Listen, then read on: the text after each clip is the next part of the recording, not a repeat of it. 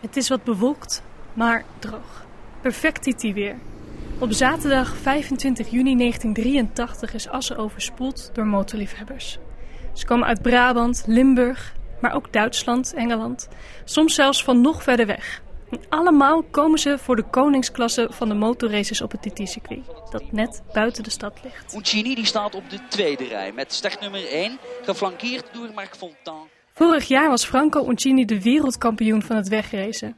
En dit jaar zijn alle ogen op hem gericht.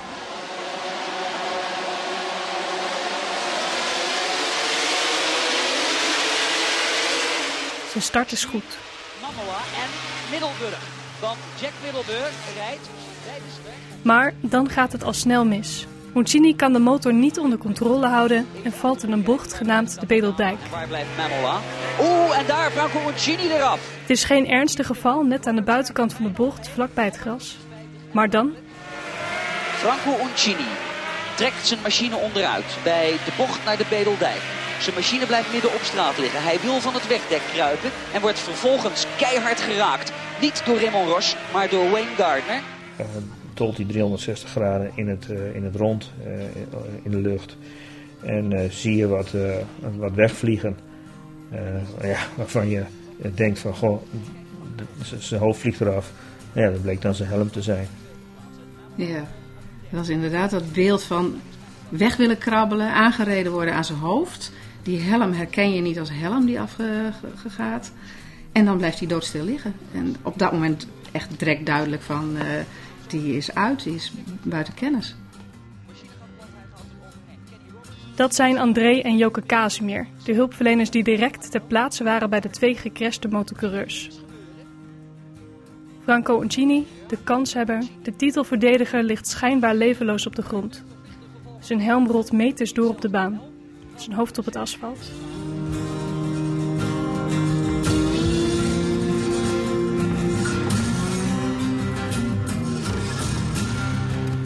Dit is Oerend Hart, een podcast van RTV Drenthe met verhalen over de TT. Je luistert naar aflevering 4, een vervolg op aflevering 1, de helm van Uncini.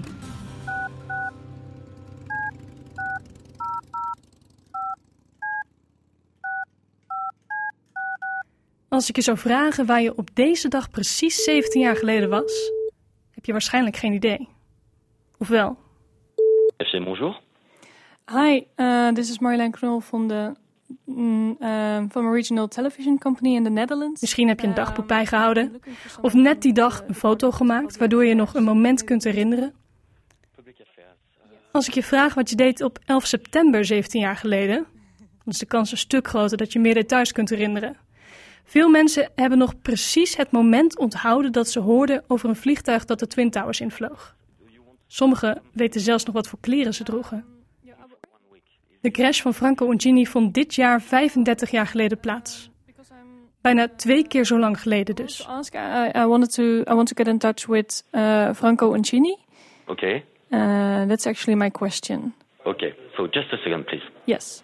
Wie de race wint, bijna niemand kan het zich nog herinneren. Althans, niet de mensen die bij de bocht in de Bedeldijk stonden. Zij herinneren zich de val, het wegvliegen van de helm en het schijnbaar levenloze lichaam van Franco Uncini. Schijnbaar, want wonder boven wonder overleeft Uncini het. Wat ook niemand zich kan herinneren is wat er gebeurde met de helm. De helm die van Uncini zijn hoofd vloog en daarna nog meters verder doorrolde. Dat we het niet weten laat me niet los. Ik zoek in tijdschriften, kijk oude tv-interviews. Uncini vertelt vaak over het ongeluk, maar zegt nooit iets over die helm. En eigenlijk is dat best bijzonder. Want, en dat klinkt simpeler dan het is, een helm hoort niet af te vliegen. Een helm hoort, juist bij ongelukken, zo stevig op je hoofd te zitten dat hij je beschermt tegen alle mogelijke klappen. Hello? Ja?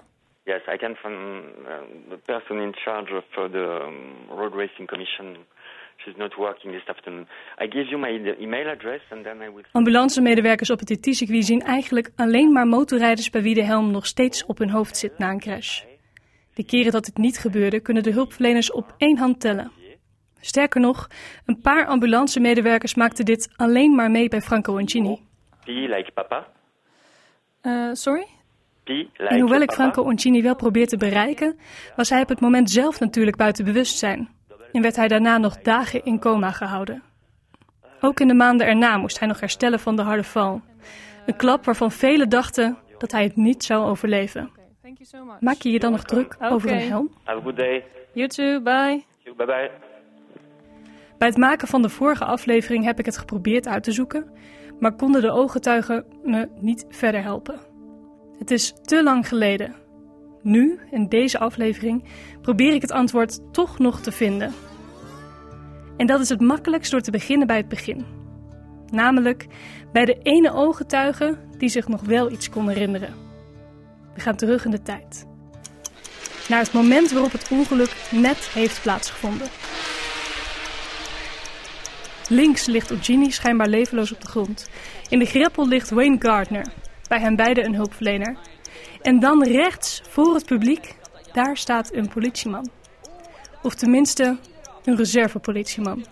Want hij ziet er net zo uit als een echte politieman. Dick Hendricks kwam tussen zijn werkuren door even kijken bij de race. En nu staat hij voor het publiek dat na al het gejuich en gejoel tijdens de race stil kijkt naar de hulpverleners die hun werk doen. Op enig moment komt er een bij mij bij de post, uh, word ik steun, en die bracht me de helm van Ozzini. Waarom die helm nou juist bij hem terechtkomt, dat snapt Hendricks ook niet zo goed. Waarom gaat hij niet mee naar de? Waar, waarom houdt de medische post die helm niet? Uh, ik, ik, ik, heb geen idee, maar die helm kwam bij mij. Dus legt Hendricks de helm maar op een strobal naast hem. En er komt een horde fotograaf aan. Persmuskieten kwam daar aan zijn nummertje aan. Ik heb ze met alles wat ik niet leerd heb aan tekst en aan beweging en geboren, heb ik ze dus door bij die helm wegstuurd.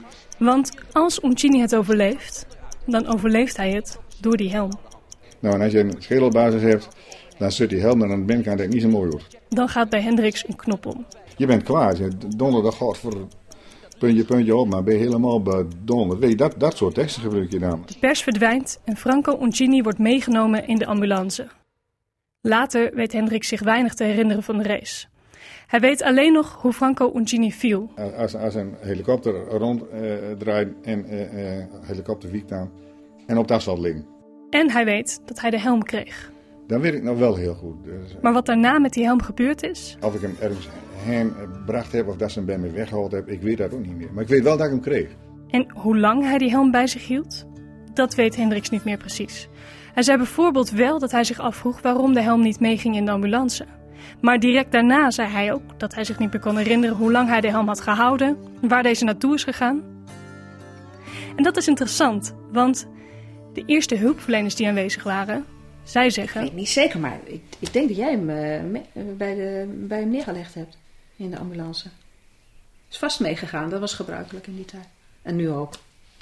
Kun je zien waar de schade zit. ik denk dat hij met uh, Franco Uncini meegegaan is naar het ziekenhuis.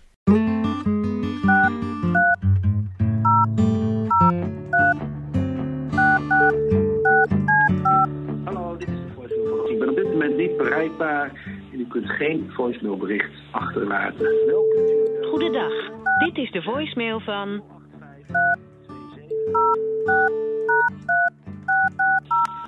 Spreek uw bericht in na de toon. Dag, nogmaals Marlijn Knol van het Verdrenthe. Ik heb u begin of uh, eind vorige week ook geprobeerd te bellen en van... uh, met u in contact te komen. Spreek uw u bericht in vragen. na de toon. Spreek uw bericht in na de toon. Dit is Marjolein Knol van Radio TV Drenthe. Um, ik bel omdat ik een vraag heb over... Um, en ik hoop dat u mij misschien eventjes terug kan bellen. De Vries. Dag, goedemiddag. Marjolein Knol van het TV Drenthe. Dag Marjolein. Dag Jan.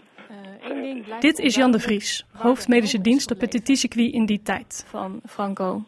De helm is Ja, dan vroeg ik me af. De helm is. Na even nadenken komt hij tot drie opties. Mogelijkheid, hij zit in de ambulance en iemand heeft daar een leuk souvenir. Hij is uh, over het hek gevlogen en iemand in het publiek heeft een leuk souvenir. De technische commissie heeft hem geconfiskeerd en nog steeds in bezit en dan zal hij ondertussen wel weg zijn. En de vierde mogelijkheid is, ik zou het niet weten. dus, Uncini rijdt af op de Bedeldijk, een beroemde bocht op het TT-circuit, vlakbij het vroegere verkeerspad. Voor de bocht naar de Bedeldijk. Hij houdt zijn motor niet in bedwang en valt. Uncini wil wegrennen. Oeh, en daar Franco Uncini eraf. Maar dan rijdt Wayne Gardner tegen zijn hoofd. Uncini vliegt door de lucht, zijn helm vliegt Je af. ziet zelfs de helm van Uncini's hoofd gaan. Op de beelden is te zien dat de helm helemaal naar de motor van Wayne Gardner rolt, meters verderop. En dan laat de tv-uitzending een herhaling zien van het Dit ongeluk. is de herhaling van wat u zojuist zag gebeuren. Hij kijkt achterom. Als we het verhaal van reservepolitieman Dick Hendricks mogen geloven, komt de helm hierna bij hem terecht. En dan zijn er verschillende scenario's. Of de politieman heeft de helm toch nog meegegeven aan het ambulancepersoneel. Dat is mijn eigen ploeg. Die heb ik er niet over gehoord. En eh, die hadden ongetwijfeld gezegd dat ze hem hadden. Of hij is de helm even uit het oog verloren en iemand uit het publiek heeft de helm kunnen pakken. Heeft iemand wel leuk aandenken als hij dat leuk vindt. Of hij heeft hem afgegeven aan de technische dienst, zodat die de helm kan controleren. Alleen, hoe lang is het geleden? Het is, 83. 23 god, het is zo lang geleden. Dit was 93, drie- 35 jaar. Nou, die waren allemaal ouder dan ik, dus ik denk dat ze allemaal dood zijn.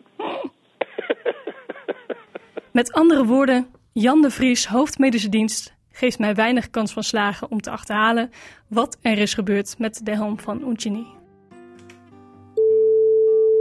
Toch laat de gedachte me niet los dat iemand het gezien moet hebben. Reint Hofkamp. Dag Rijnt, met Marlijn Knol van RTV Drenthe. Dag Marlijn. In 1983 was Rijnt Hofkamp chauffeur van de ambulance die Uncini naar het ziekenhuis bracht. Mooi, mooi. Met jou? Ja, ook goed hoor. Ja, prima. Hoewel Jan de Vries zei dat het ambulancepersoneel er niets over had gezegd, is het soms beter om alles dubbel te controleren. Vooral omdat de twee hulpverleners hier anders over dachten. Ik kan me wel herinneren dat die helm toen eh, tijdens het ongeval al afgevlogen is. Dus het zou maar zo kunnen zijn dat eh, iemand dat ding, eh, ja, iemand buiten de baanpost om dat ding opgeraapt heeft van, eh, vanuit de berm. Want die is in- toen in de berm terechtgekomen, weet ik wel. Maar wat er daarna mee gebeurd is, weten wij niet. Wij hebben hem in ieder geval niet meegenomen met de ambulance toen. Hij is niet meegekomen in de ambulance. Nee, nee, nee. Goh. Oké. Deze mogelijkheid is het in ieder geval niet. Als je net goed luisterde, hoorde je wel dat de helm dus blijkbaar in de berm terecht is gekomen. Iemand moet hem van de baan in de berm hebben gelegd. Dat is verwarrend, want volgens Dick Hendricks kwam de helm bij hem terecht en legde hij hem op een strobal. Of deze twee aan elkaar gelinkt zijn, weet ik niet. Maar de vraag blijft hetzelfde. Kan iemand uit het publiek bij de berm of bij de strobal terecht om die helm te pakken? Na lang zoeken krijg ik de zoon te pakken van de baancommissaris van die tijd. Op de beelden is dit de man in het oranje hesje, die als eerst bij Uncini komt na zijn val. De baancommissaris zelf is ondertussen overleden. Zijn zoon, Bert Oosterling, zo blijkt, zat in het publiek.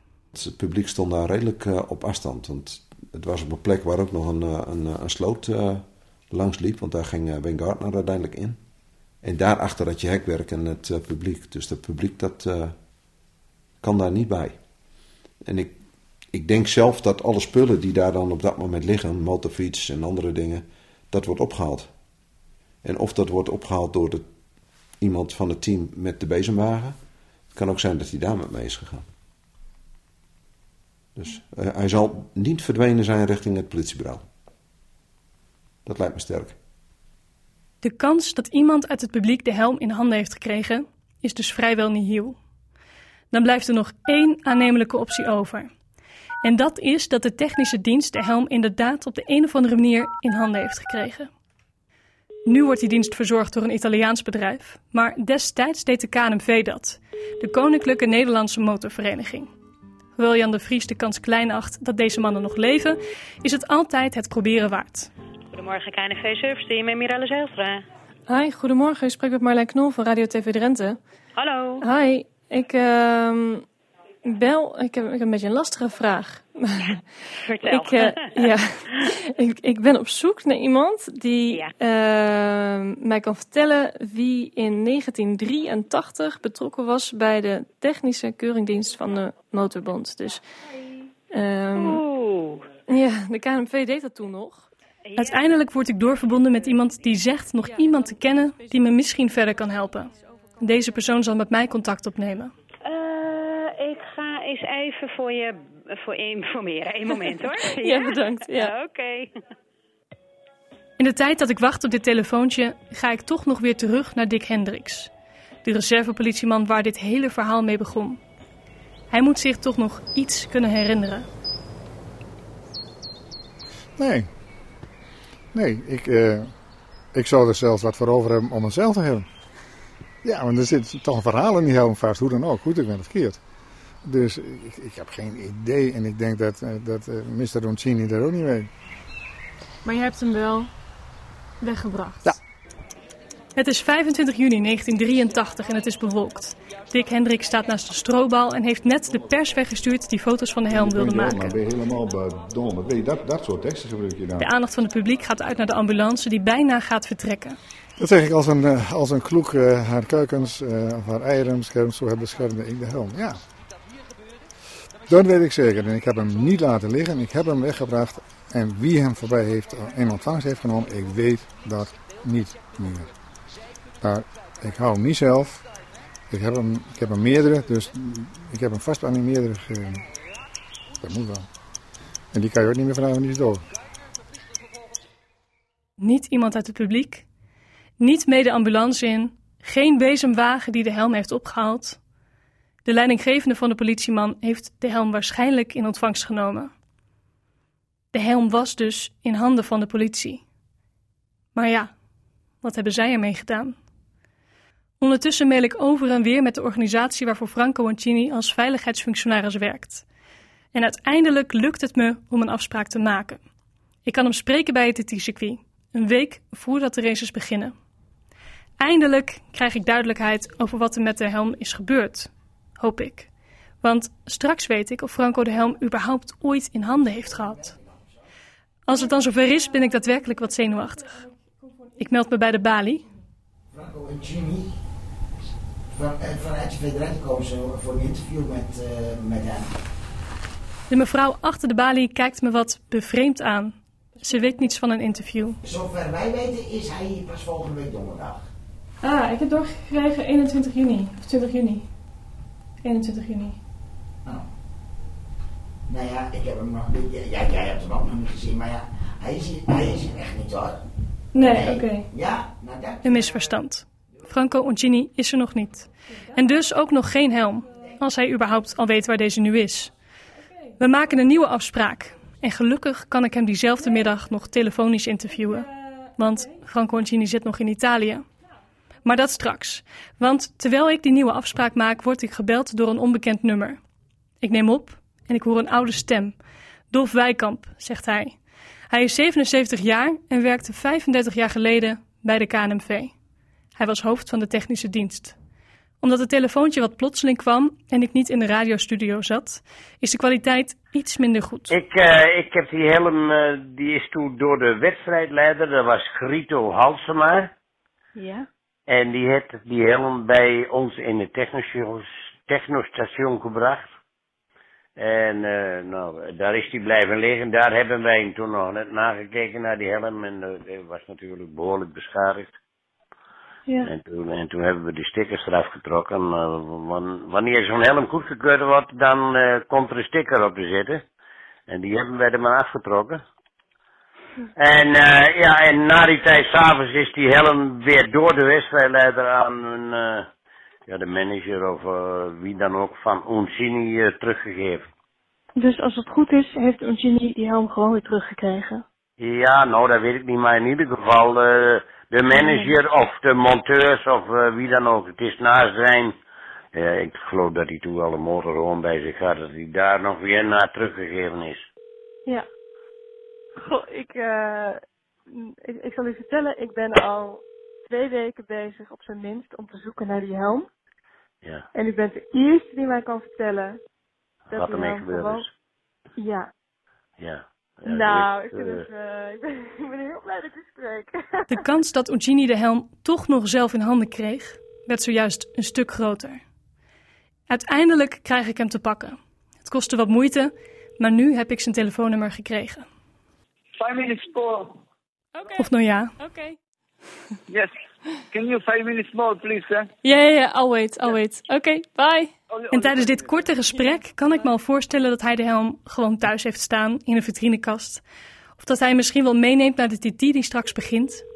En dat ik de helm misschien te zien krijg en een foto kan maken voor Dick Hendricks, die hem ook heel graag wil zien. Of, en het lijkt me nog best een aannemelijke optie, dat de helm ergens in een museum in Italië tentoon is gesteld. Hello. Hi. Ciao, ciao. Sorry. Sorry for before, but there was transport. De Italiaanse coureur vertelt dat hij maanden heeft moeten herstellen. Het was een wonder dat hij überhaupt nog leefde en uiteindelijk zelfs weer kon racen. In de eerste maanden na de crash kon hij vrijwel niets. Dat hij de helm heeft vastgehouden in zijn ziekbed in Italië, weet Uncini nog wel. Maar veel herinneringen heeft hij er niet aan. Alleen dat de helm nog even bij hem was, een paar dagen hooguit. Want hij besloot de helm te laten onderzoeken. Die helm hoorde niet van zijn hoofd af te gaan. Het riempje waarmee hij bevestigd zat onder zijn kin was waarschijnlijk gebroken. Hij liet de helm opsturen naar een goede vriend van hem, Lander Nocci. Die was de eigenaar van het helmenmerk Nolan. Zij onderzochten de helm.